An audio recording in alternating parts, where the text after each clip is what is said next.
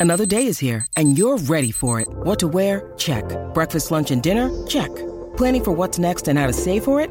That's where Bank of America can help. For your financial to-dos, Bank of America has experts ready to help get you closer to your goals. Get started at one of our local financial centers or 24-7 in our mobile banking app. Find a location near you at bankofamerica.com slash talk to us. What would you like the power to do? Mobile banking requires downloading the app and is only available for select devices. Message and data rates may apply. Bank of America and a member FDIC. When you need mealtime inspiration, it's worth shopping Kroger, where you'll find over 30,000 mouthwatering choices that excite your inner foodie. And no matter what tasty choice you make, you'll enjoy our everyday low prices, plus extra ways to save, like digital coupons worth over $600 each week. You can also save up to $1 off per gallon at the pump with fuel points. More savings and more inspiring flavors make shopping Kroger worth it every time. Kroger, fresh for everyone. Fuel restrictions apply. 92% of households that start the year with Peloton are still active a year later. All because of a fancy bike? It's not just a bike. Peloton makes treadmills too. Eh, all treadmills are the same. Our treadmills can adjust speed and incline automatically so you never break your stride. Whether you're squeezing in a power walk or training for a marathon, Peloton can help you achieve your fitness goals. 92% stick with it. So can you. Try the Peloton Tread risk-free with a 30-day home trial. New members only. Not available in remote locations. See additional terms at onepeloton.com slash home dash trial. Hi, we're Crooked Shape, and you're listening to Jay Scott on The Hook Rock. Check out our debut self-titled album out now. You know she made me rock and roll again.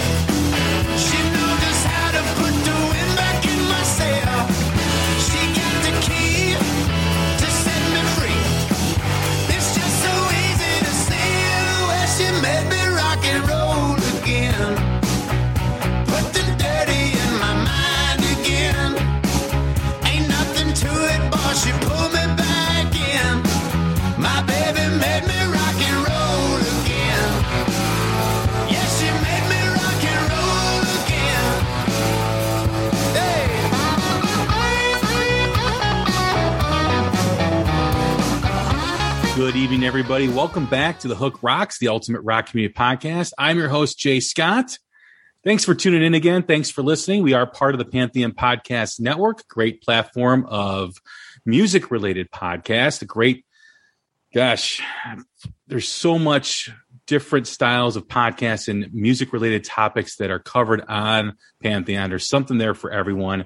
You can check out some of my friends like the Shout Out Loudcast with Tom and Zeus, the Hanging and Banging with Carmine Appice, Vinny Appice, and Ron and Esty, Mistress Carrie out on the East Coast, Martin Popoff, the rock historian, and also Cobras and Fire out there in Minnesota. I've had Baco on the show too as well. He's a great guy. And uh, follow them on Twitter at Pantheon Pods. You can also look them up, pantheonpodcast.com. Check them out on Facebook. You can also follow The Hook Rocks on Twitter at The Hook Rocks. Look us also look us up also on Facebook and follow us wherever you do podcasts on Spotify, Amazon, Apple, on any platform. And don't forget to set your app to automatic download so you get the latest and greatest Hook Rocks episode right to your phone. Makes your commute to work so much more enjoyable, makes your honey-do list so much more exciting, and it lessens the stress you have in your life. It's guaranteed to do that. Of course, I'm joking.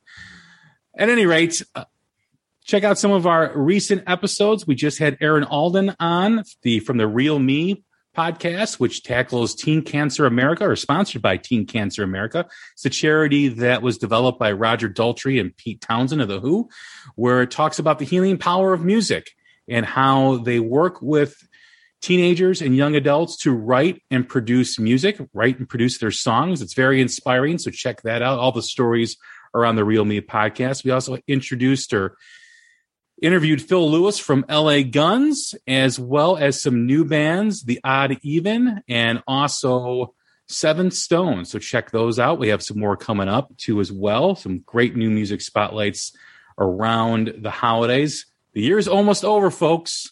And we're going to be talking about the year in rock with our next guest. I'm so excited to have these guys on. We've been talking about doing this for a while. I had the coincidental meeting with one of their hosts at a recent concert in Chicago. I'd like to welcome in Aaron, Daniel, Casey from the Itch Rockin' and Radio podcast. How are you guys? Great. Thank you for having us. Yeah, we're we're doing well. Thank you. Doing Awesome. fantastic. Awesome. Well, hey, man, glad to have you guys on board. Glad to have you guys uh, on the Hook Rocks. I know uh, to tell the story that we were talking about offline before we began, I had the, the pleasure of meeting Aaron at the Dead Dead show recently in Chicago just by chance. We were uh, both in the same section uh, as, as the concert was going on, and he started talking to me. I started talking to him. I looked down at his shirt, and it's got the Itch podcast logo that There it is. that, that one of you members is uh, is is wearing uh, today. But I'm like, hey, I, I think I kind of know you, and uh, and uh, he's like, what do you mean? I go, I'm Jay Scott from the Hook Rocks. He's like, oh no way. So we we talked. It was great. It made the concert so much better. It was a great show. But Oh, again, it was nice to finally you know put a face to a name, which is what we do so often on here. We we basically hear people instead of see people. But it's great to have you guys finally on. Great to finally coordinate this and look forward to the discussion. Yeah, thank you. Me too. Yes. Lesson learned: if you if you have merch of your own podcast, wear it. It'll come in handy once in a while. Yeah, Yeah, so I was 'cause I was say like- I was that, like- that shirt was designed by Aaron too. Yeah, Because my, my my head was like, wait a minute, hold on, what's going on? Like, I know that logo, and uh,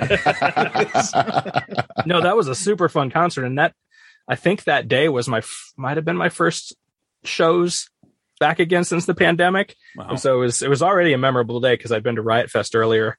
Yep. And then in the evening left Riot Fest to go see the Dead Deads. And so it was just it was a whole memorable thing. And yeah, um, it was definitely cool to see to see you there and and have somebody to be at shows with since I'm in Chicago and Dan and Casey are in St. Louis.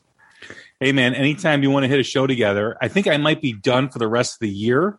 Although Yngwie Malmsteen is playing in a couple of weeks, and I may go check that out. But there's a whole bunch of stuff happening after the first year, as you know. There's been a lot of shows announced.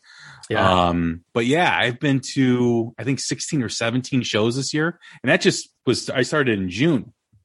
okay. So Wow, that's impressive. That is good. That is good. Your Yeah. your kids, like you said, are obviously much older. yes,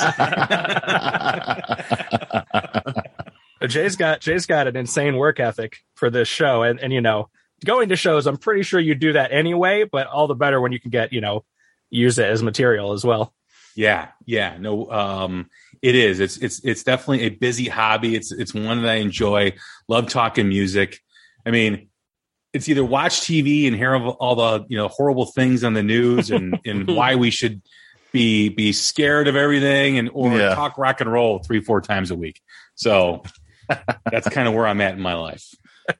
That's a good spot to be. You made you made the right call. Yes, yes. so, as you guys know, we always start the same way every time we have first time guests on the podcast. And it's really about the show and what we're all about and what the essence is. And that question is just like every rock song has a hook that sucks you in, every rock fan has a moment, whether it's a song, an album, a band, or performance that hooked them on rock and roll. What was it for you guys?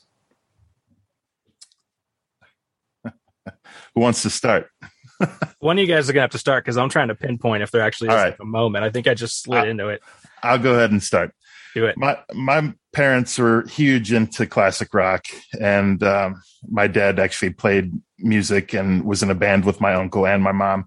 And um, my dad took me to my first concert at 13, which was The Who.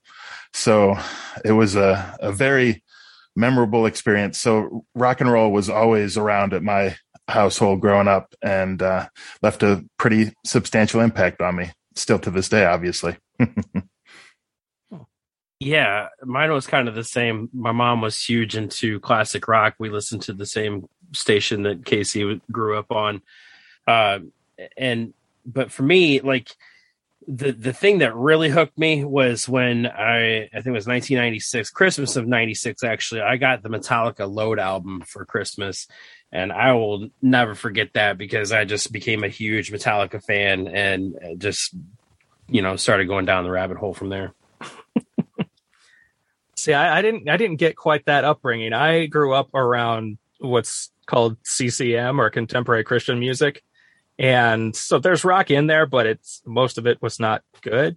Um, somewhere along the lines, I just started sort of morphing or finding the bands that were good in that genre and then morphing also outside of it and discovering more things. And I just, I don't remember exactly when it was, but like I remember early on, I would get, I got like cassettes from like the Cranberries. And I think Primus might have been one of my first CDs. Um, and so somewhere along the line, I distinctly remember having the thought, of, I don't know why bands would make music without distortion when they have the option of making music with distortion. and I don't entirely feel that way today, but I still oftentimes do.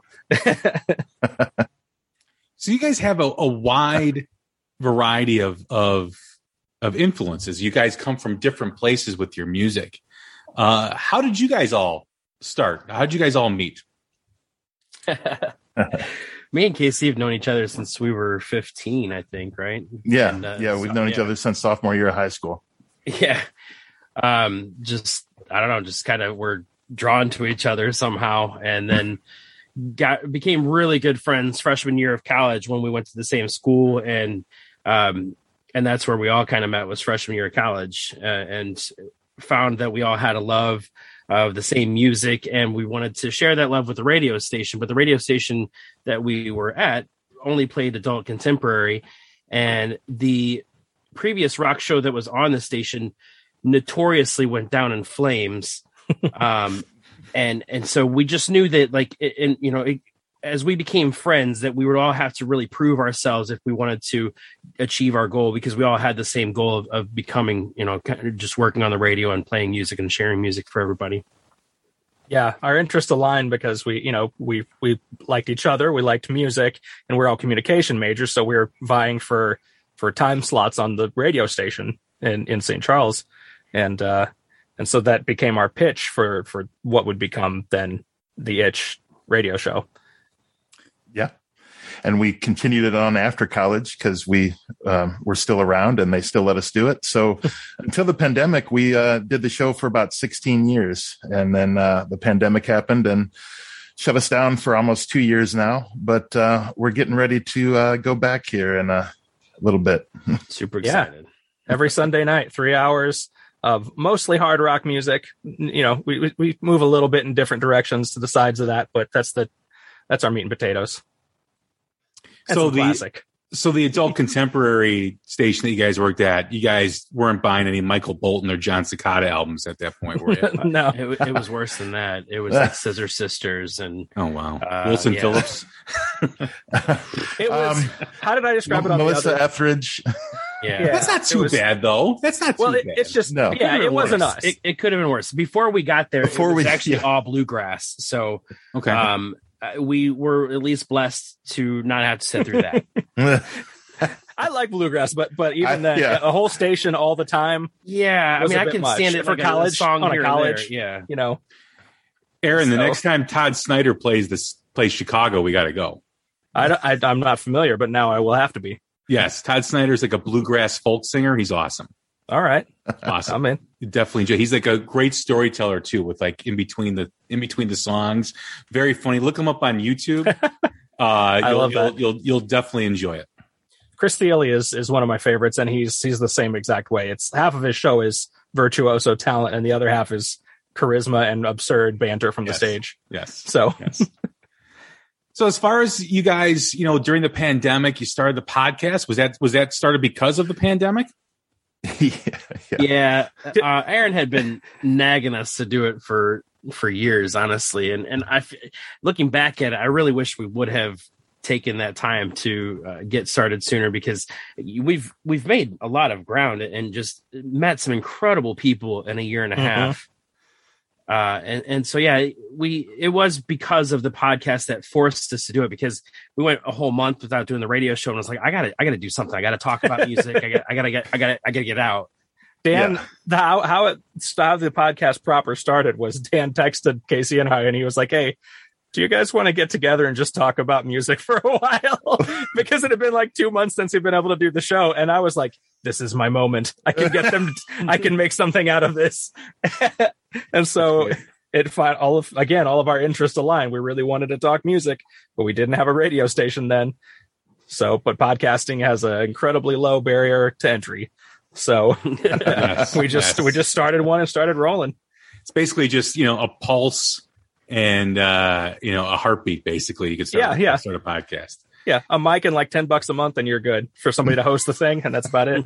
yeah, yeah, no, it, it's the tr- it's the truth. But I do find that though with a lot of rock music fans is that we love talking music just as much as we like listening as Mhm. well. Like that, Yeah. that kind of feeds the beast, so to speak, right? You know, when you're talking amongst friends or you're talking amongst other rock fans, it helps you discover other music. It helps give you a different perspective on what maybe someone else is hearing through their ears. Uh, it's a very interesting aspect. I don't know if a lot of other genres are like that. I've never experienced. Obviously, I'm not a country music fan, so I don't know. You know what what they sit around you know a table and talk about country music or pop music. I don't really think that really happens with pop music because most pop music fans are music consumers. You know, they're not uh, Right. they're not fans, but in my opinion. Uh, but yeah, I just I, I think that um, with rock and roll, everybody there, I don't know if there's another genre that has its fans be so passionate about the music. And is what's interesting about you guys is I'm a little bit older and you guys have you guys are rock fans, but you guys are kind of like the rock fans that came after my group, which is really Yeah, cool. yeah. Which is really cool because admittedly it took me a while to get used to that style that came into play after 80s rock, after all the glam scene, after, you know, bands like Priest and Maiden, you had like this surge in flannels and, and, Right. and, and, uh, you know, more important themes and lyrics to their, to their songs. And at first it was such a culture shock because you're so used. I mean, you know, people like to bag on 80s rock, but that was around for good 13 years from like the early 80s Yeah. to the, you know to the early early to mid 90s so Mhm. it really did have sustaining power. It wasn't just 15 minutes and it was gone. So as a kid growing up in that and listening to it you were kind of used to that mold of music. And then boom it was gone.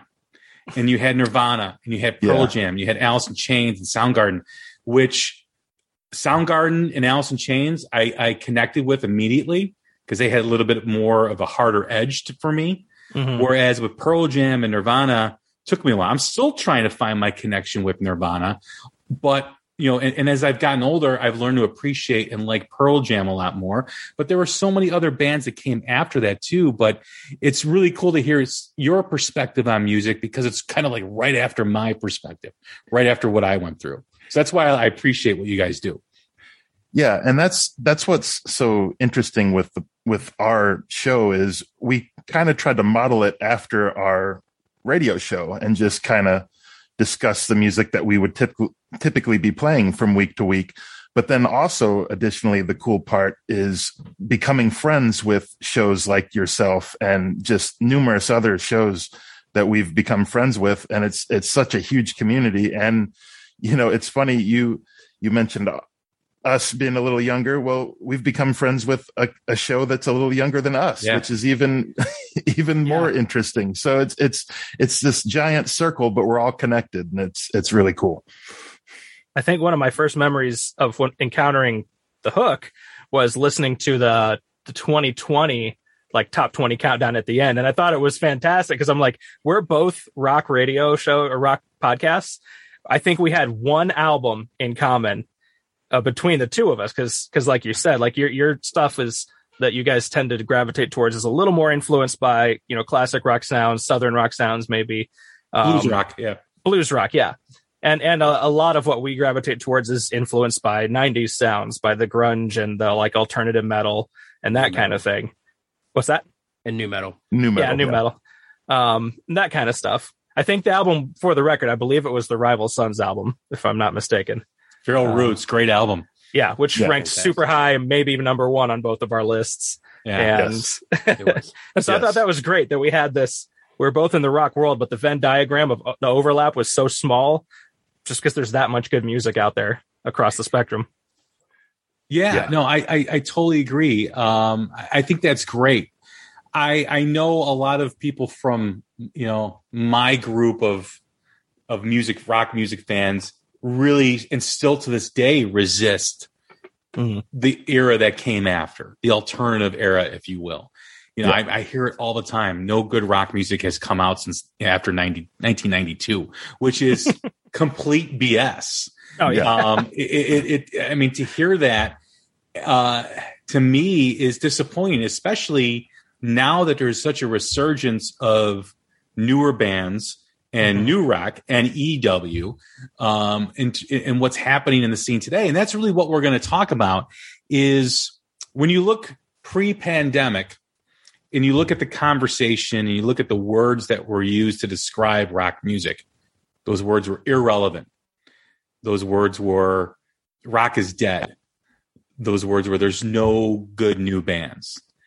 Uh, that was the perception of mainstream music fans um, whether you're in the us or any other country and at the beginning of the pandemic a lot of us felt like man this could be the final nail in the coffin for rock music because rock music relies so much on the live show, live relies so much on the live entity and connecting with its fans when you go see them. I mean, that's how you really become a, a real rock fan. Is once you see it live, it's in your blood. Whether it's Pearl Jam, whether it's Metallica, whether it's Motley Crue, whether it's Santana. Once you see it, and once you feel that synergy with a crowd, you can't get rid of it. You can't shake it. So not having the tour, not having you know a, a tour or any bands touring it, you know, if if you will, a lot of us felt like, man, this is going to be bad for Yeah. rock music. Uh, and I think quite the opposite has happened. I think probably starting in late fourth quarter or mid fourth quarter of 2019 or no 2020. Gosh, yeah, the lost year. Yeah, yeah, so- yeah. it's so hard to, to, to, Right. to, to capture time. The long, long ago. Right, Yeah, but, the, it, but the it before really, times. I think it really started with that ACDC album in November of last year because everybody was sitting at home, everybody was looking for something different, and you had this band that everyone's looked at as kind of old reliable. You know, ACDC's has released the same album for 30 some 30 plus years, almost 40 years. And here they are releasing Power Up, which is a tribute to Malcolm Young. But they used his recorded riffs, um, you know, in, in the album, and everybody seemed to connect with that album and rally around that record. And I think it propelled the resurgence, if you will, into 2021 with so much great music. Like every week you're turning around and you're like, oh my God, there's a new great album out. Oh, geez, there's a new great album. I mean, it's, it's been nonstop Right. uh, since about probably February, March. It's been about Yeah. nonstop. And I think it's great for all of us who are rock fans to see that resurgence. And I think the conversation is totally different now. I think the conversation is what's next? How is this going to keep building? How is this going to keep growing? I'm interested to hear your guys' thoughts on that. Yeah, I think um, one of the things, other than just you know shows not existing and bands not being able to tour, a lot of bands I think were just confused on what they should do with the new music that they had, and should they release it now? Should they wait until it's over until it's over and they can tour again? Or what? Or should we scrap that and remake a whole nother album? You know, it, Mhm. it's I th- I think a lot of artists took a lot of different directions and and the end result was we have tons of stuff that's been released and going to be released and it's it's a fantastic time to be a fan of rock music i think I, I don't think I, I was I was never worried, and one of the reasons why is because one of the things that brings rock people together is that all of us use rock music as our therapy, and throughout the time you know of, of the pandemic, you know, a lot of us either resorted to listening to the tons of music or eh, you know soaking up as much music as we possibly could, or if you're an artist, you know, they spent that time writing music. And I think that's what we're seeing now is just the fruits of all that labor. Whether it's like Casey said, they went into the studio and kind of just kept tweaking stuff that they already had recorded, or that they use that time to record stuff, and then now it's it's coming out, it's been produced and mixed and everything, and it's and we're seeing the fruits of that labor is what I I think is happening now. Yeah, I think I remember the first probably handful of months of the podcast, we made repeated mentions of how we were basically waiting for music to start coming out because everybody was sitting on the albums that they had finished because for for sensible reasons. Um, and so we were struggling at that point to find nearly enough new stuff that was worth talking about. And then it was like, you know, as soon as things started to open up again a little bit, or kind of like you mentioned, probably fourth quarter last year, it was like, I don't know, somebody just like shook up a bottle of soda and opened it up and there's just new music everywhere Yeah. spraying the new music all over the True, place true. It's hard to Yeah. keep up with. yeah, Yeah. and and so Yeah. and, and half of these albums like dan was talking about they were completed pre-pandemic and they're just now coming out or sometimes they would we've now we had this cool guest feature or we got to add these parts to this song and so the stuff that's coming out is oftentimes better than it would have been at that time even though we had to to wait through that delay and I think that the the rock industry got smarter. I mean, even myself, as you know, I I can say that I'm still a stubborn uh, CD buyer, So am I. but I I think that Eh, whether it's record companies or artists themselves just got smarter in how they release music. You know, they're releasing a single at a time. They're not they're not like releasing that one single and then like okay there's the album and then we're going to release another single and we're going to release another single they've been releasing all the singles prior to the album coming out and like once that album comes out it's like yeah well it's out you know you can get everything now so Yeah. And- and i just and it's it's cheaper obviously product because they don't have to worry about the the casing and and the packaging and all that stuff I was talking to a member of a of a newer band in January uh, after we after we were recording after we recorded the podcast that he was on and and he said everyone's swinging for the fences Mm. with these new albums that are coming out and he wasn't lying Yeah. because I I can't I can't think of I could probably count the one the albums that I haven't I, sh- I shouldn't say I never like to use the word bad I haven't connected with yeah probably on on one hand um whereas the opposite is you know I, i'm thinking about doing the year end list that we always do Mhm. and i just had a panic attack like my gosh like like who am i going to leave out Right. you know what I right. mean? It's going to be such a difficult decision because there's so many great albums, and it's not just like the new bands too. There's some legacy artists that are releasing yeah. some really good stuff right now. Jerry Cantrell just released a fantastic album. L.A. Guns' new album is absolutely just crushes it. Um, Dee Snider's "Leave a Scar" is just absolutely fantastic.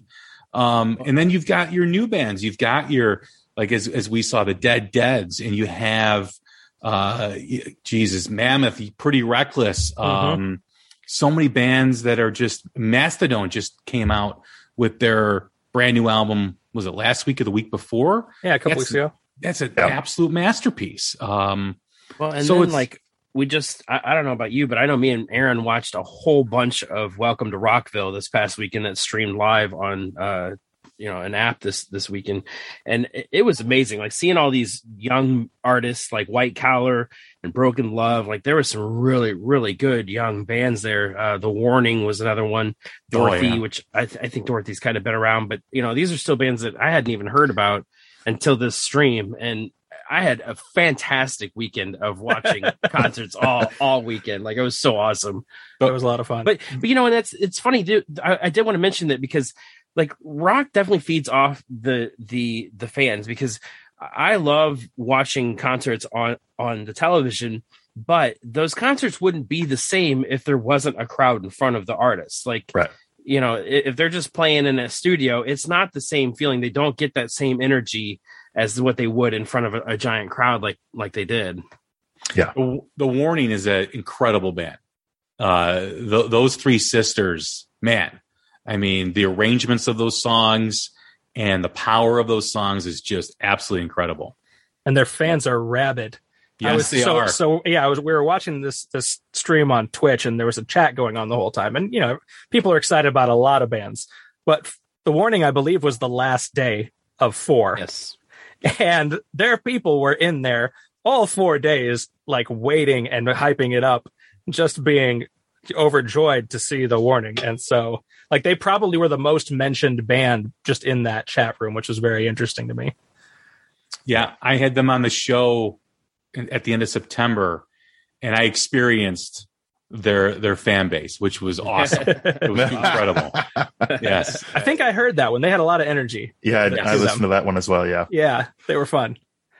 but I think you're touching on a couple of really interesting things in there uh, in terms of you know where rock has been this year and where it's going. Like like you mentioned, we got these these legacy artists um, coming out with with stuff like the Iron Maiden album came out was met very positively as well, and they're like you know metal OGs right there. So yes. um, and then you have these throwback artists. You mentioned you mentioned Mammoth, who is sort of in between. You know, he's he's comes from a legacy, but he himself is is a, a fresh young man.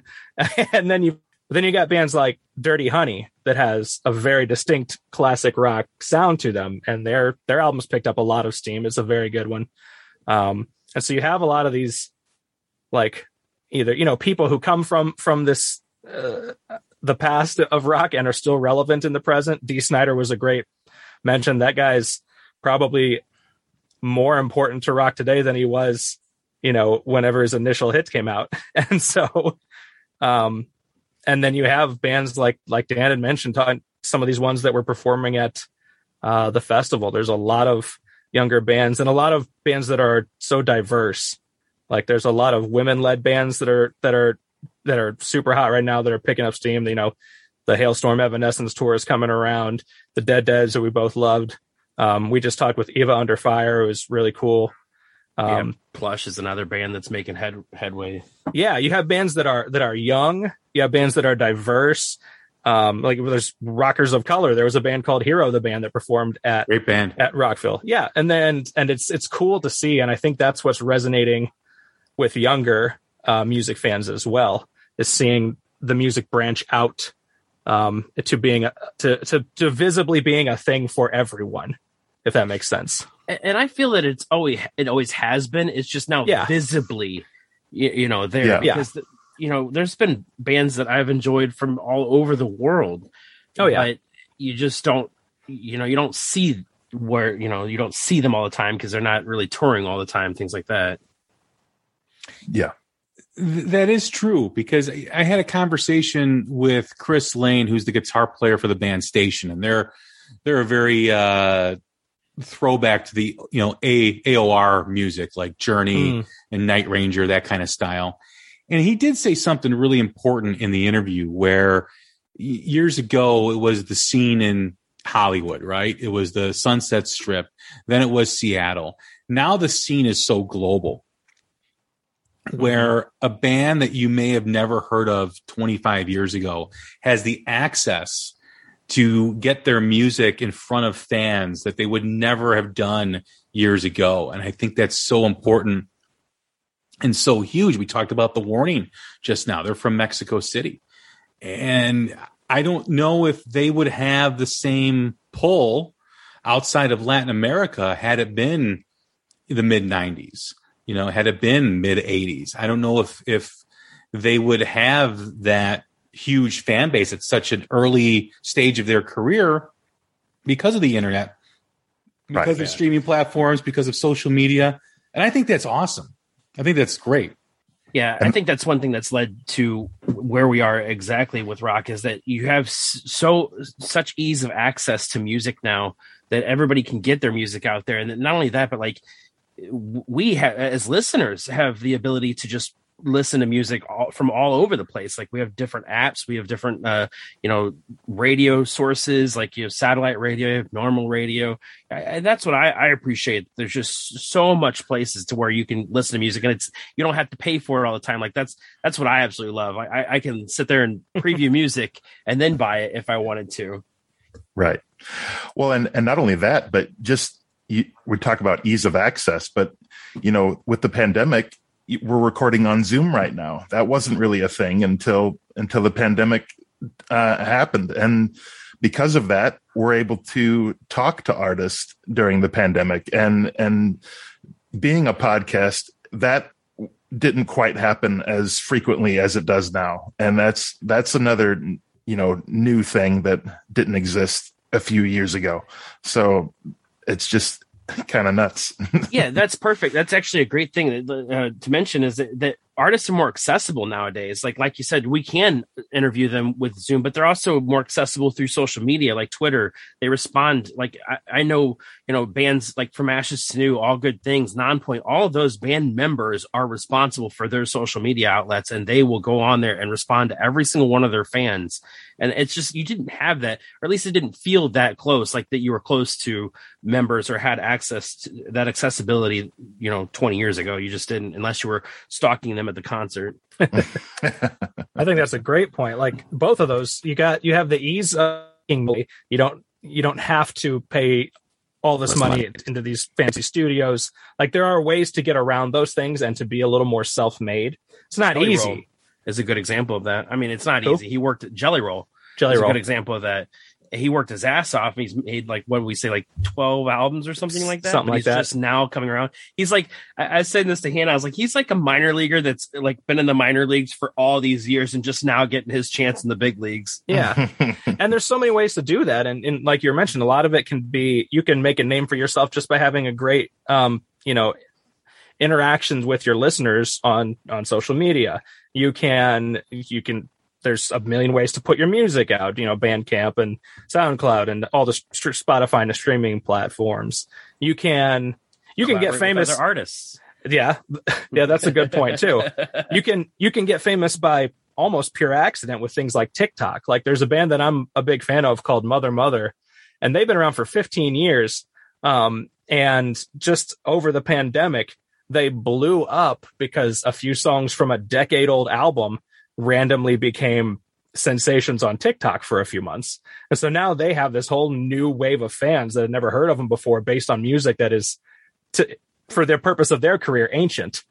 And so it's crazy the ways that you can and uh, that you can, you know, build followings. Yeah. What do you guys think of the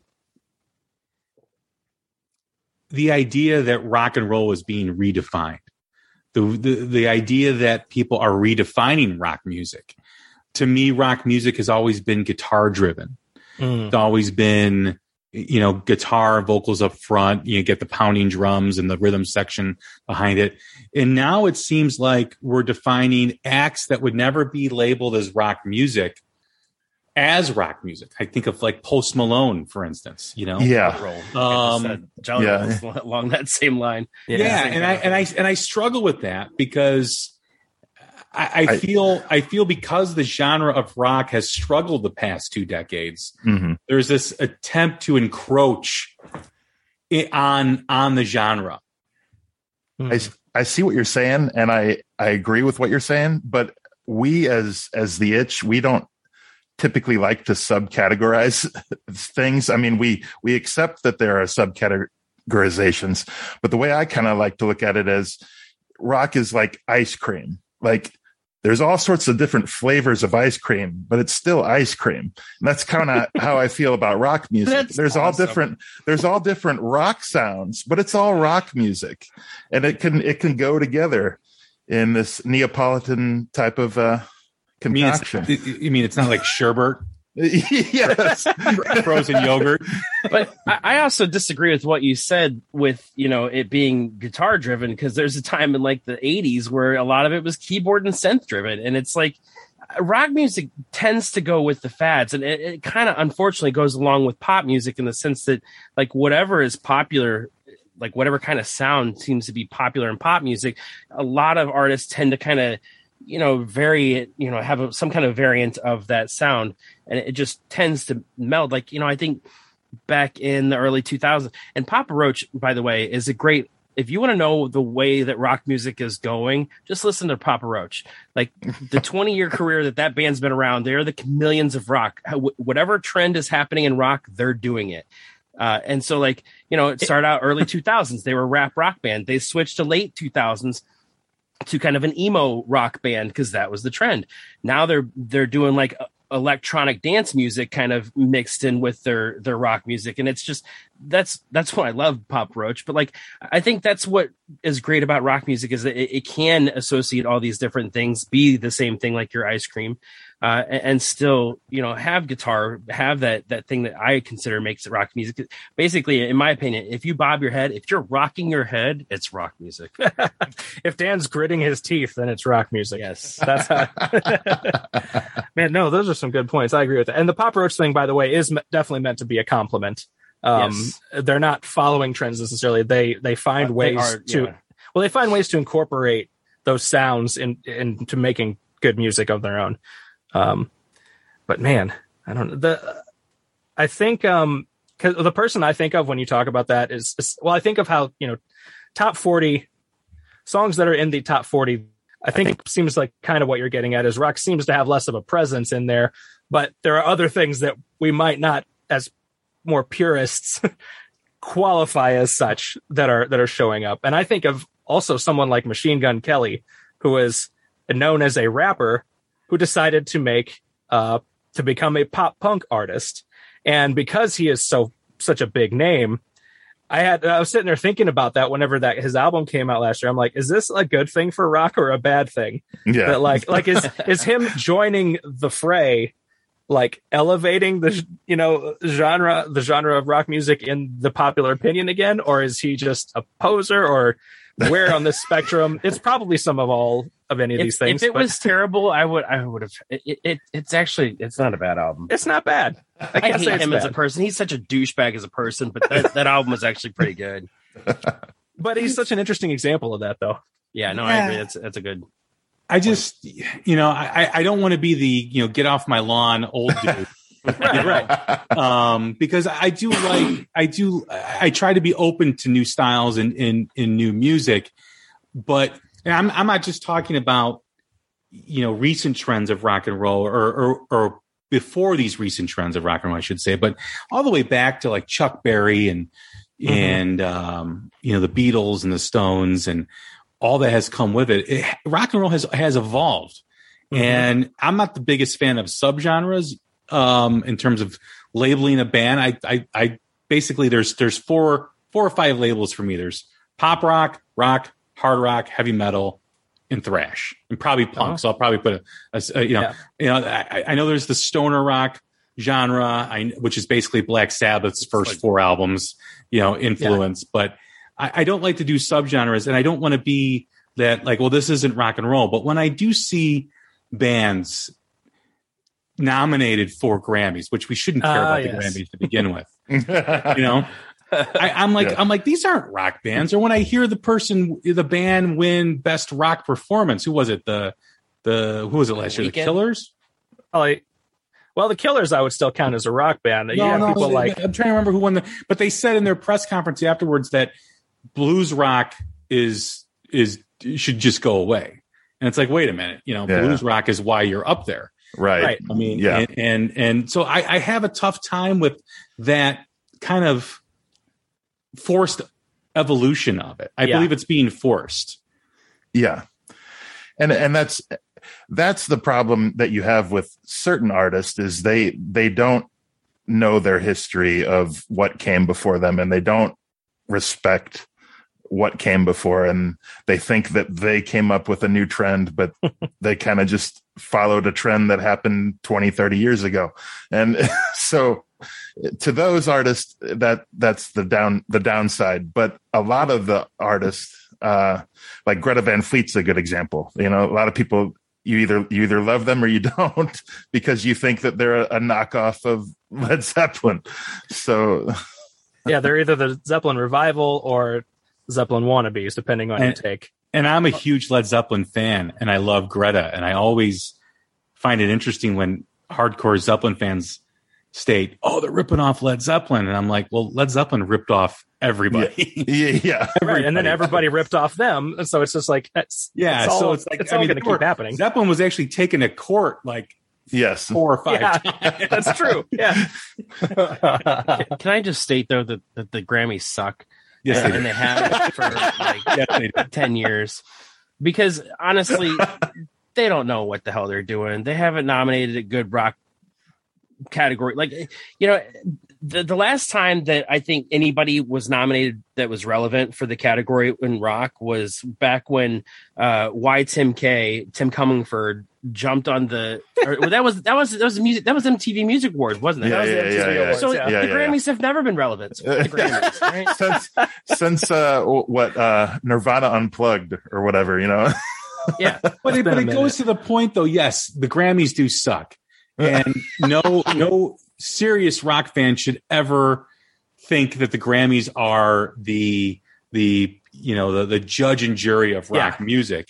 Right. But when you do see the nominations out there, that's when you know a person like myself goes, "Why are we trying to do to redefine Right. rock music?" You know, and you're and I think that's where the core issue. yeah, I agree. And I, I think I think they know exactly what they're doing, and what they're doing is pushing something deliberately that is mo- a little more accessible and that will probably gain them, you know, more Viewers. ratings or whatever viewers for the shows and all that stuff. Well, it's But it's, it's- the RIAA trying to sell records because Right. artists don't make money off of records.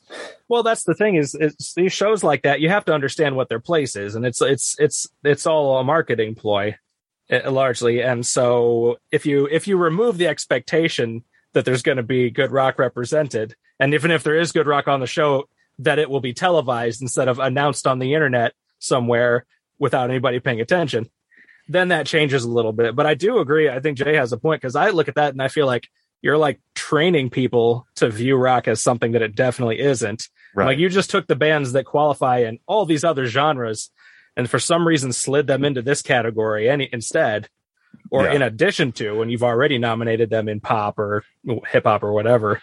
Speaking of, so the 2021 rock and roll induction ceremony is going to be on TV this weekend. Mm-hmm.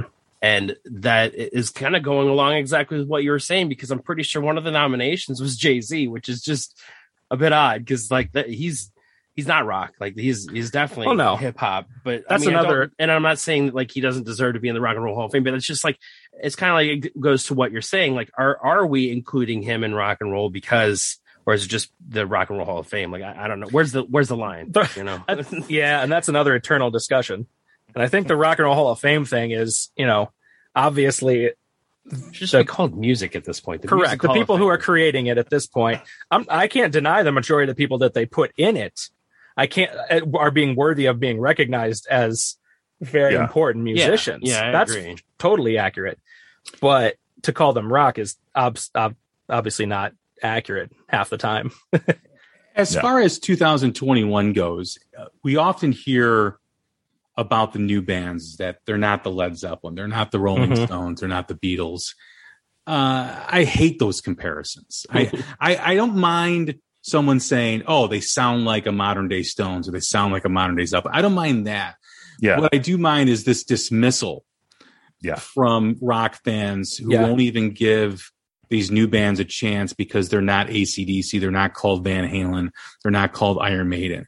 Um, that's disappointing because to me, rock music has given us so much, all four of us on this podcast right now, to to turn our back on the new artists.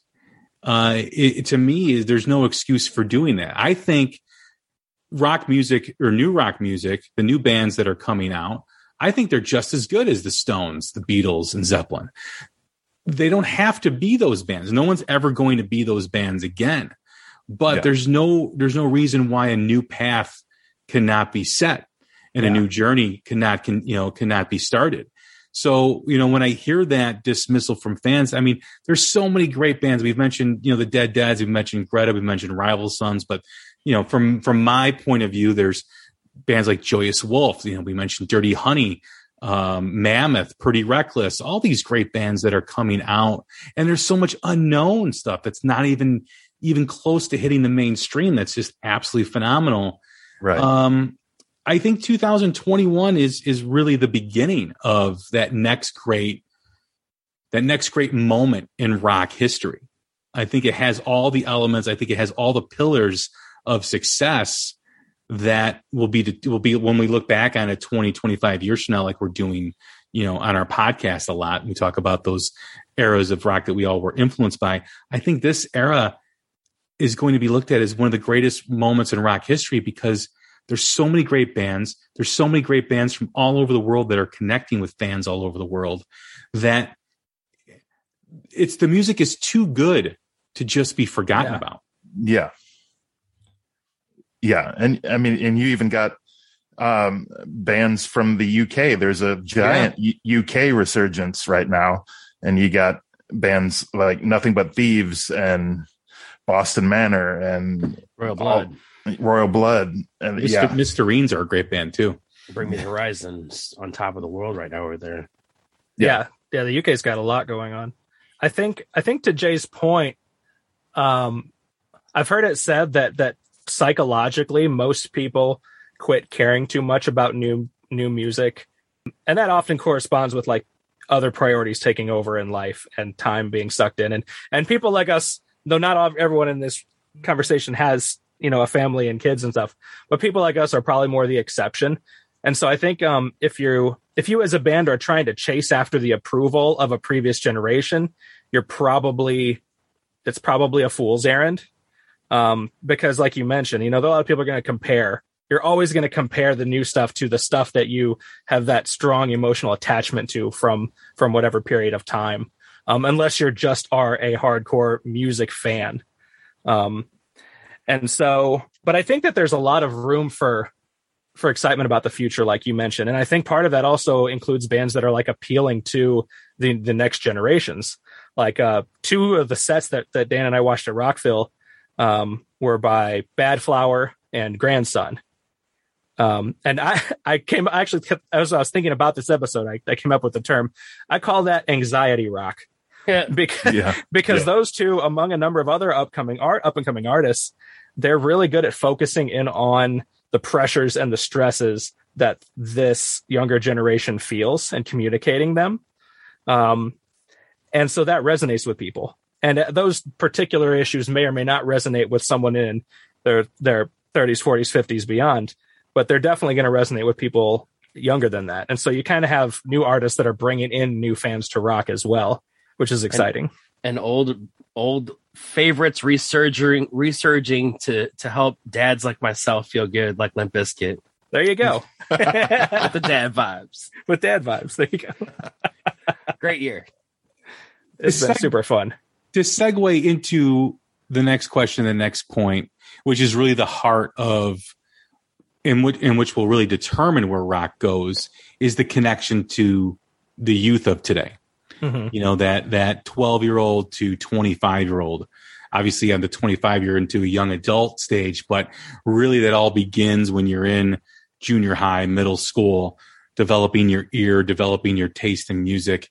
Mhm. And, you know, I, I think back of what I enjoy when I started listening to rock music. It was those 10, you know, gosh, even early because I had an older brother. But does the, do the new bands have enough in the tank or have enough to connect with the youth and keep connecting with the youth? I think that's the biggest question because the youth of, today is so much different than than we were, where they're getting pulled in different directions.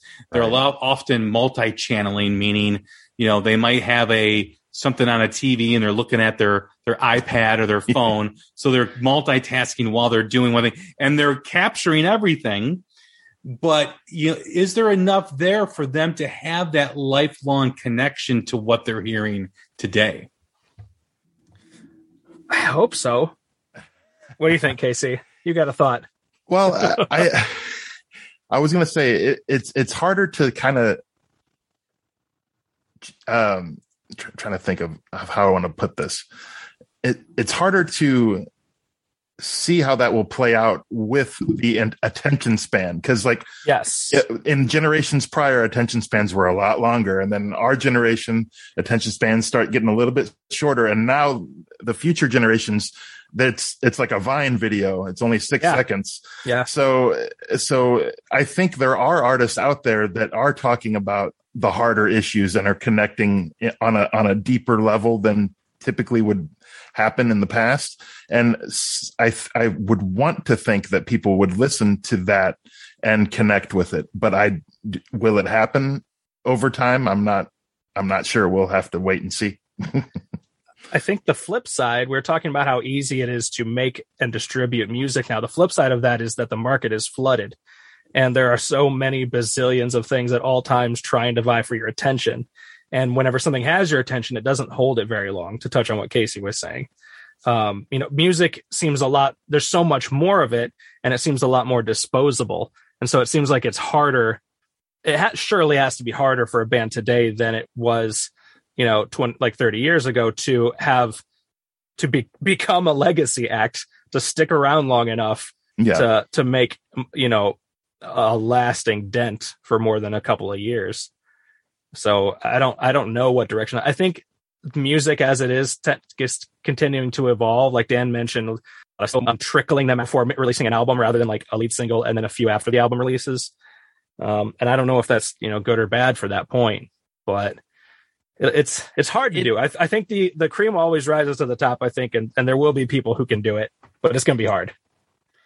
It's kind of a bit annoying to be honest because you don't know if those singles are actually going to be on the album. And so, like, if you're into like buying a single, then you bought a single, and then they release the album, and you're like, "Damn it! Now I got to buy the single again." Like, I, I think, yeah, you know, if you're a new band coming up and you don't have, and this may sound ridiculous to some, but if you don't have like a five year plan, and I don't mean like a five year plan of Yeah. like, you know, saving money and stuff, but it, you know, if I'm talking like a five year plan of how you're going to approach an audience and keep that audience in, in, in front of you, right where, you know, you can't take those two year breaks to make an album anymore right You can't do it. Um, you can't. I mean, I mean, bands go in the studio. They're they're in the studio for two weeks at the most, and they're pumping out another album. You have to keep pumping out new music so people don't forget about you. right Um, Yeah. I, I think it's much harder to become a legacy artist, as you mentioned. But I, I, I think the the issue more more or less is it, it goes with that attention span with that with with the youth of today. Mhm. Um, and you know, and you don't want to be just outrageous to be outrageous. You want to be authentic, right? You want to be authentic in what you do because you know there's a difference between there's a difference between being naturally um how do I phrase this? Naturally um uh provocative. Whereas then there's the I'm going to do something outrageous because I know somebody will talk about it. And it's so easy right yes so easy for you to get for it to get picked up on social media. You know, I think the bands, I think the majority of the bands that are, you guys are laughing because I know you guys. happened you know, this past I, week. I, don't. I don't. I, you guys can. You guys can have your pee break after after the show, but No, just- um, but I think you know when mean, you do look just- at the bands, you know whether it's Greta, Dirty Honey, Mammoth, any of the new bands that are coming out, they're they're great musicians. I think the musicianship is is is very good with the new bands, but I, I also don't see that rock star persona where Mhm. you know when David Lee Roth was doing an interview on TV, you couldn't take your eyes off the TV. When Ozzy was on TV, you couldn't take your eyes off. There's some good and bad in that. And I think there's some good and bad in how bands approach it now too. I don't think, you know, I often thought that we need new rock stars. We need someone to act like a rock star. And I think, yes, in a way we do, but I also think the way our society is right now, it's almost impossible to do that. Right. I was going to say it's it's it's harder to to capture the fame and and hang on to that and and survive it. Um, in in you know 30 years ago that was that was a different reason with with just the drug scene and everything else that may or may not be as prominent as it was now but the the fame is is harder to attain than than it was then. I think. Yes. I think with like cultural sensibilities, how they've you know evolved over the years. I don't know if you know. I I'd be interested to see like how well people would connect to someone that had that you know larger than life personality and was really that that full on you know huge rock star thing. I think that there would some of those people have such a magnetism, like you said, you can't take your eye off them. Um, but I do think a lot of times nowadays that might be perceived as a little more of a gimmick. And I think that there are a lot of people who are going to more naturally just connect with that person who is super sincere um, and has that that kind of soul to them. So I think there's room for both, but I I would be interested to see like head to head, like what what there would would would transcend and, and become the bigger deal um, in the rock world, if that makes sense.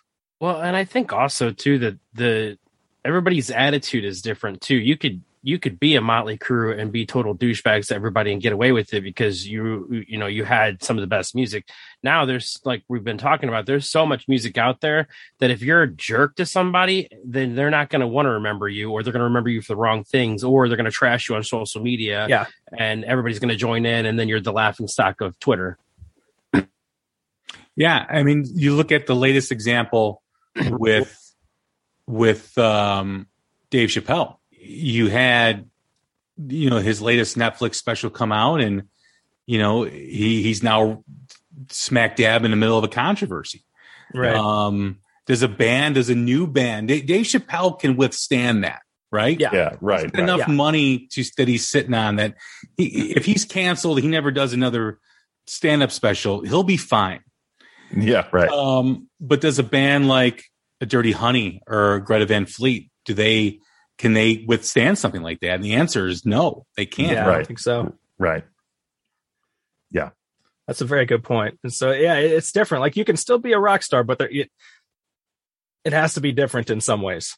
Yeah, you have to just stand out in the crowd. You know, we're we're talking on our last show that just you know a lead singer or just any member in your band can stand out for different reasons. When we saw Eva Under Fire, they stood out for a couple reasons. Like their lead singer Eva had a tremendous voice. She had great stage presence. She was all over the stage. They had a guitarist that was just goofy. He was wearing like a one piece uh like Yeah. jumpsuit E- with Eva, Under Fire, one. written Eva all Under Fire it onesie. yeah, and he was just a goofy, goofy dude on stage, and then their their lead guitarist was like this tall lumberjack dude. Uh, and I mean, they just had great stage presence. So I think you can make a name for yourself, and, and just you know by being different, by by being unique, and by you know just being good at what you're supposed to be doing. Yep. Yeah. As the year closes, what what is your biggest takeaway of 2021 and what are you expecting in 2022? That's deep, man. Light, let's light the candles, man. a takeaway um i mean i'm glad that that so much good stuff has happened and uh, you know you ever put it this way you ever feel sick and you're so sick that you forget what it felt like to not feel sick? You're like life has always been this. This is terrible. How have i ever existed? That's kind of how 2020 was with music where it was like i don't think we're ever going to hear you know a, a great new album a week again. And then 2021 came around after 2020 and it was it was so much better in that regard and there was so much creativity um and and that pent up energy that people needed to get out artistically and on the stage and everything and so i think that's going to continue even more now as the world continues to i guess you could say get freer and freer from from the entanglement of of covid and um and so I'm looking forward to, to, to continuing to push, to push and these new artists to come out and, and, and so much stuff that was not able to, to happen to start happening again. Yeah, I'm, I'm interested to see in in 2022 if if the uh, same amount of albums will even come close to 2021 just by the sheer volume of stuff that was released. Yeah. I think it, I think it will. I think we've got a, as, as Jay was mentioning earlier, I think we got kind of a resurgence coming Yeah. along. Yeah, and I think that 2022, you're going to see a resurgence of a lot of the old faithfuls, so to speak. You know, you have Mm. your Korns coming out with an album, Disturbed's in the studio. So, you know, I think that it's it's going to be much of the same as 2021 in the sense that you're going to have a lot of new bands, but you're also going to have a lot of great bands. But you know, I, I while 2020 was a little bit of a slow year for music, I don't think that rock music has been slow for the last, you know, five to 10 years. You know, we've been doing this 20 top 20 countdown for, for just as long. And, and we've had to expand it over time. And then we've a- added honorable mentions because there's just more and more bands. But I think one difference in 2021 is the variety of bands and the different you know the amount of new bands that are making it on the scene and making a name for themselves um the just just sheer volume of all these bands that are are, are that are for one that are great um and that are you know making a name for themselves and and, and just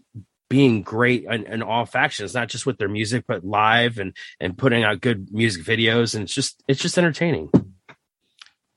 As we again close the book on the year, and I know we've talked a lot about a lot about new bands in 2021 and how far things have come. How do you think 2021 will be defined 10 years from now, 15 years from now, 20 years from now, as we look back um, on this year? could it be as good as 1991 guys I, I don't know. I well, definitely can't say that yet. Yeah obviously That's that's that that is 30 a, years later though who knows a ridiculous bar. yeah. Um, we'll have to see how this stuff influences the future to get there. well, and I, I think I think a big factor in that, and and we mentioned this before, is is staying power. Is how many of these bands are gonna gonna stick with it for ten years? You know, Yeah, and that's that's exactly what I was just getting ready to say. And I think I think that's that's going to be the determining factor is that a lot of these bands, because I you know there's a lot of either first albums or second album bands that that we talked about. Um, and you know if we're we're still talking about them 10 years and they're probably five ten albums into it by that time and have Yeah. obviously made a hell of a name for themselves if they're still around I think I think to give an answer like more directly to your question, I think this year will be remembered as the year things started getting back on track because we've never had a year since since popular music existed where everything was shut down for a full year. People could not do concerts and tours and and then this year there's still a lot of cancellations and stuff like that throughout 2021 even into these most recent months Mhm. but but like I said, there's kind of that explosion of creativity and energy after having it bottled up since February, March 2020. this next question is something that I've discussed on this show frequently, well, recently a lot. And it has to do with the choice of chasing streams or chasing radio.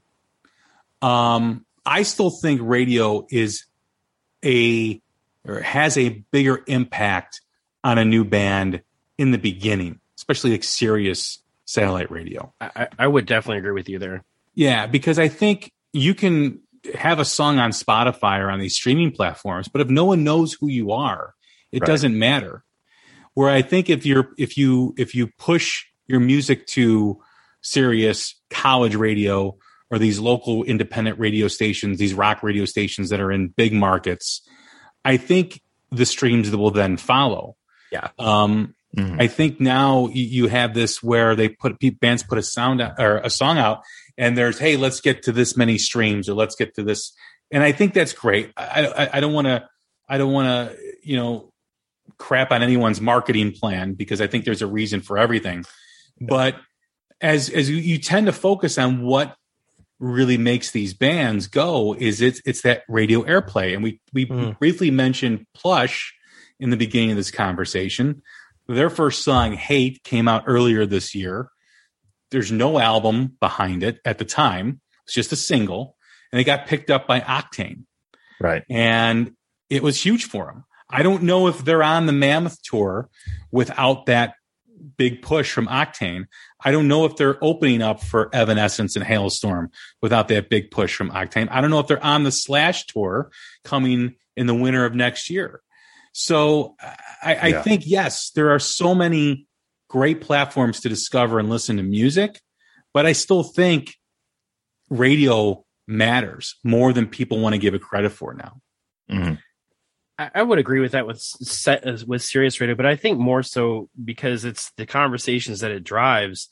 I, I don't even know how, but I somehow ended up in a fan group of of, uh, of Sirius XM Radio. I don't even have Sirius XM Radio, but I'm in some kind of a fan group with them, and I love it. I love it because that's all we talk about is music, and they're, they're always like somebody in there like, oh, you know, Sirius is playing this song, this is great, or Sirius is playing this band. You know, more people need to check out this band. Hey, how do I get this band requested? And it's just the more I see them talked about in these groups, the more intrigued I am, obviously, to go look into them and investigate them. And that's when I, you know, that's when I started streaming them myself. So yeah, I do agree with you, but uh, you know, I think there's different different ways too, because I, I don't necessarily have radio, I don't listen to it, but the conversations that that it drives are what leads me to investigating bands.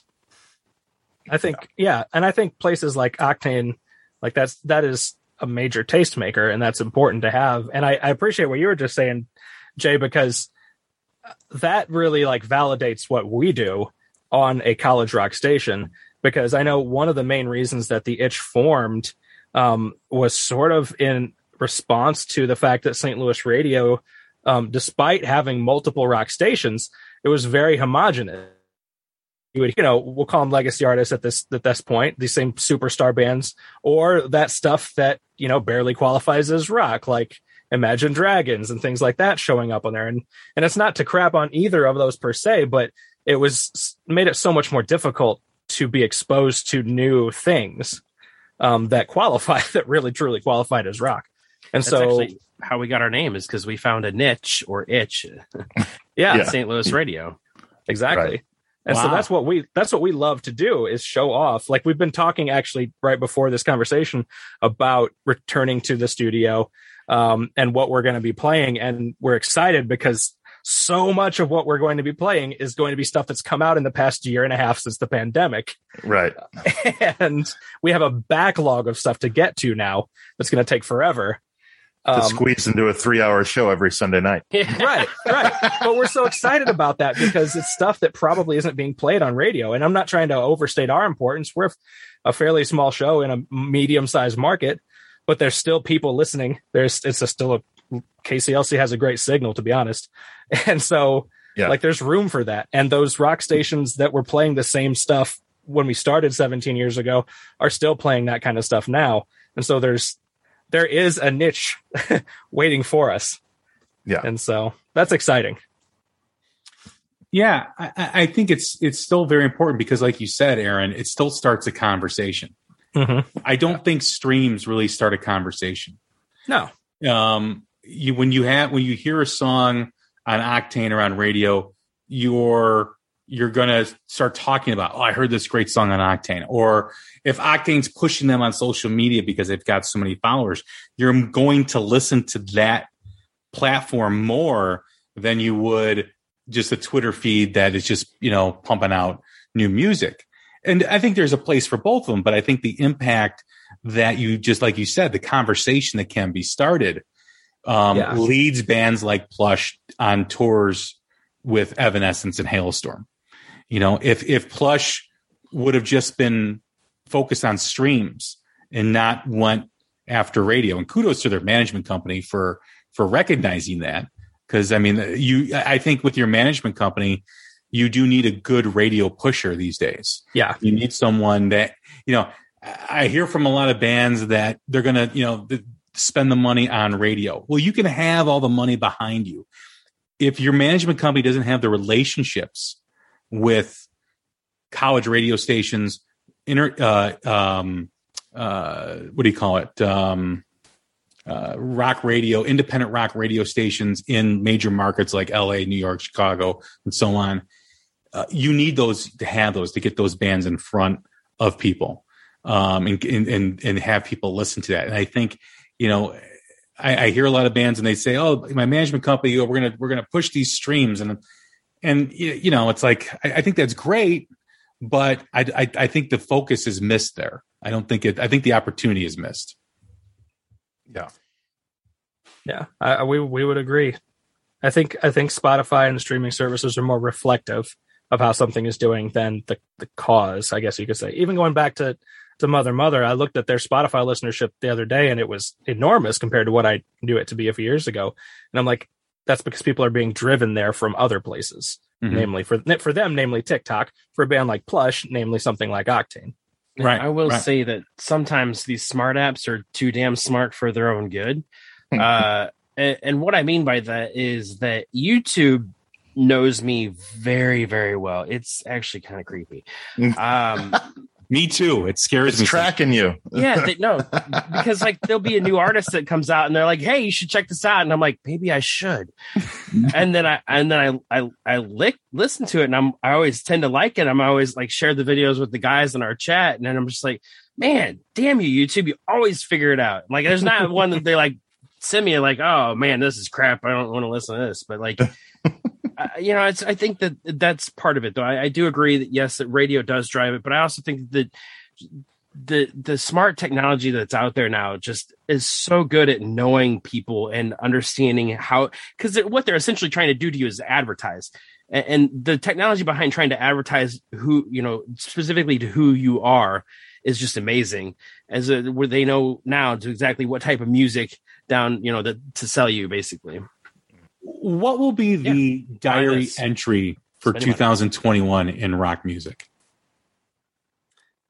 Uh, welcome back. Yeah, I was thinking the same thing. i've missed That was- live that, was- that, that question that, that question was intended to be deep and thoughtful and, yeah. and, and I get this back. That's great. That's I awesome. think I, s- yeah, I think I've already covered everything I could on on, Like, on that like, I- topic. I should so- have asked that question with like a pipe.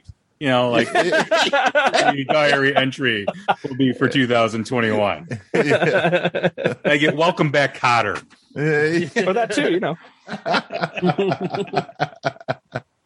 Uh, no. I, I think in, in general, like you said, welcome back. But um, it's interesting to see the perspective of the artists that are writing music during this period. You know what? Um, and whether it's writing about the pandemic or willing to really bare their soul. And I think of the Pretty Reckless album. Oh man, Yes. Yes. I mean, I've never heard an album chronologically sing about or, or, or have the topic of grief and the stages of grief and how Yeah. all the songs connect with each other in such a beautiful, magnificent way. I mean, when I first heard the album and I started it and I was, you know, to the last song, I, I was overwhelmed that an artist can really speak to that that that subject and i think there's a lot of that out there i think there's a lot There of is. that with with artists really sharing emotions that they've gone through Yep. whether it's from Mhm. the pandemic or even before and i think to me if rock and roll keeps doing that they will find an audience because you guys mentioned anxiety rock i think it was aaron that mentioned it Yeah. Yeah. Yeah. Yeah, dealing with the I- stresses I and coined that term. Yeah, mm-hmm. But if you can sing to stuff like that, you're going to connect with people. You're going to connect with younger people who Yeah. need a voice or are looking for their voice. I think I think the Pretty Reckless is such a great example because I think they're able to connect with multiple generations because of of of you know who Taylor is and their sound and you know just that combination of of musical talent and that vulnerability that she puts out in that. I think they're one of the I, I think that album that came out in February still one of our favorites of the year. Yes. Yes. Um, Right. is I think that's the one that pushed them into being like to me they're A-listers at this point, or at least at least they're about to be if they aren't. Yeah. Like in the rock world. Yeah, and I think I think bands like that and and Badflower and Eva Under Fire and a handful of others, they they're not afraid to to sing about topics that a lot of it's it's hard topics that people don't really normally want to talk about, but when you hear it in a song, it makes you feel something or Mhm. makes you take action for for something. And I that's you have a thought there, Dan? Well, I was just gonna say on the flip side of that, you know, not necessarily anxiety, anxiety rock, but like, you know, a lot of uh, rock that was released this year is is like motivational rock in the sense that like you know get it like protest rock you know like there's fever 333 fire from the gods you know grandson. There's all these bands coming out with political messages and with a lot to say because of everything that's going on around us and, and the world and, and basically what happened um in, in the you know in the last year to everybody and how it affected different people uh, differently. Yeah. Do you I- think I, that Ron it's- Jones is another example sorry Yeah, it's a great album. Um, Oh, man. do you Love think that that we talk about the negatives of society, but do you think one of the positive things that's come out recently is that people are so open to listening about mental illness or about people's issues that it, it it it gives musicians, it gives artists a kind of like a permission to go there and and sing about those things which then for people who are looking for a voice who can't find it within themselves or find it in a song i think that's a positive thing. I think that's one of the great things of of how we're evolving as a society I Yeah, think absolutely. a band that epitomizes that transition of rock music to where it they they have become more open and and now uh, their music is is is completely different than when they started out, but it's more emotional. Is Hollywood Undead? You know, they came onto the scene as a club band. Uh, and now they they're just raw. They they tell about their their feelings no matter what, and you're just it's like whoa i didn't know this guy that was you know the most popular person at the club 15 10 15 years ago has like the same emotions that i'm going through it's just Yeah. crazy and and I don't think that that you know the human connection to authenticity and vulnerability is new per se, but I do think you know 2020 was hard on just about everyone, and 2021 has still been pretty hard on a lot of people. yeah Um, and so you know you're talking about bringing mental health out into the open. Like, yeah, we need to be able to talk some stuff out and you know release some of the the I, I don't know the the feelings and the pent up pressures and stuff. And so I think that people are craving that um that openness and that vulnerability. That's why I think that bands like that um, resonate so well right now, and I think that that's definitely the future. I think that's what you will see in 2022 is a lot more of artists who can do that rising further and further towards the top. Well, gentlemen, this has been a, a great conversation. Uh, I think that's a good place to end, and and uh, we covered a lot, but I think we we really hit home on a, on a, on a lot of things that uh, I wanted to talk about, and it's been a pleasure having this conversation with the three of you. Yeah, thank you so much, Jay. We really much. appreciate. Yeah, Thanks We- for having us.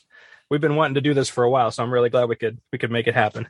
Me too. Me too. Let's do it again. Definitely, we got room for you on an episode coming up pretty soon. I'm sure. Awesome. Awesome. For everybody, that's Aaron, Daniel, and KC from the Itch Rock Radio and Podcast Show. You can follow them on the interwebs or on Twitter. I don't know if they're you guys on another social eh, media platform. Every everywhere is Itch Rocks. Yep. Itch Rocks. Okay. our dot com, our Twitter, Instagram, Facebook, and Gmail, all itch rocks. Go ahead and check them out, everybody. Thanks again for listening. I'm Jay Scott. This is the Hook Rocks, the ultimate rock community podcast. Stay safe, stay healthy, take care of each other. We'll talk again soon. Thanks. Well, the names have all changed since you hung around. But those dreams have remained and they've turned around. Who'd have thought they'd lead ya? Who'd have thought they'd lead ya? Back here where we need ya. Back here where we need ya. Yeah, we tease him a lot, cause we got him on the spot. Welcome back.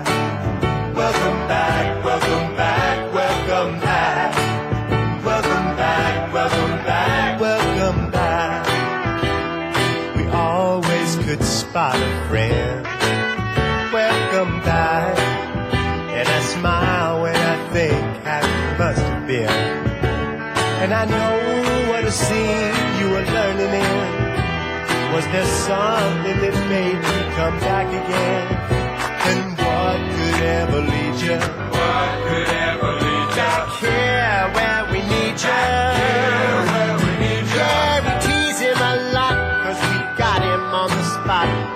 Welcome back. Welcome back, welcome back, welcome back. Welcome back, welcome back.